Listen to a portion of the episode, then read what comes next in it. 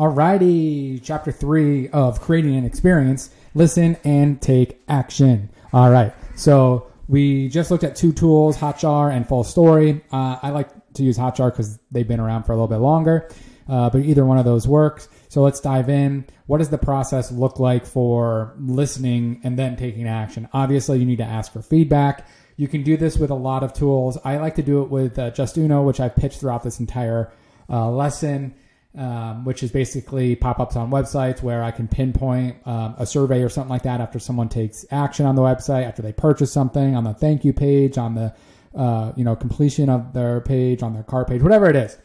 So ask for feedback, ask for it all the time. And then what you want to do is obviously utilize those tools that we talked about, get some better insights into where people are struggling, and then getting that feedback is important. So once you do all that stuff, compile the data.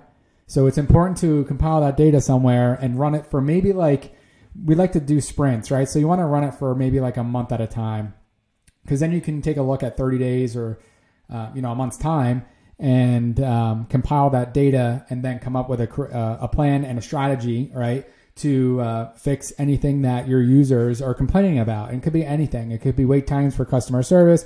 It could be they keep getting signed out of their account. It could be there's a lack of information on the product page. It could be a million things. And the only way to figure out what it is to ask for their feedback. I've done this a million times. It works. It gets you faster to creating a better experience. But this is the steps that you need to take, right? So once you do compile that data, you ask for the feedback, you compile it, you run the sprint for 30 days, create a plan and strategy, and then you execute on the changes. So you have to create another sprint after that. Maybe it's a 2 to 4 week sprint where you might have to collaborate with IT and development if it's a website issue, or hopefully maybe you're running your own website and you can make changes yourself. But whatever it is, make sure that you're turning all this knowledge into something actionable and actually reporting on it. And then you can go one step further on it and actually... I like the word actually a lot. Apparently, you can then take it one step further and send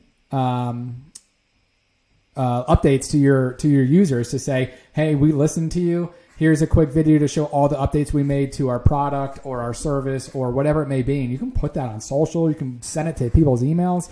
That is huge. And not a lot of brands are doing it. And really what people want and what's really paying dividends is transparency, not lying up front, making a great experience, and just being transparent with your customers is really going to take you to the next level when you're talking about growth, and you have to have that mindset that you are customer centric. So there you have it. There's the approach, how to listen, and then how to take action. We'll see you in the next chapter.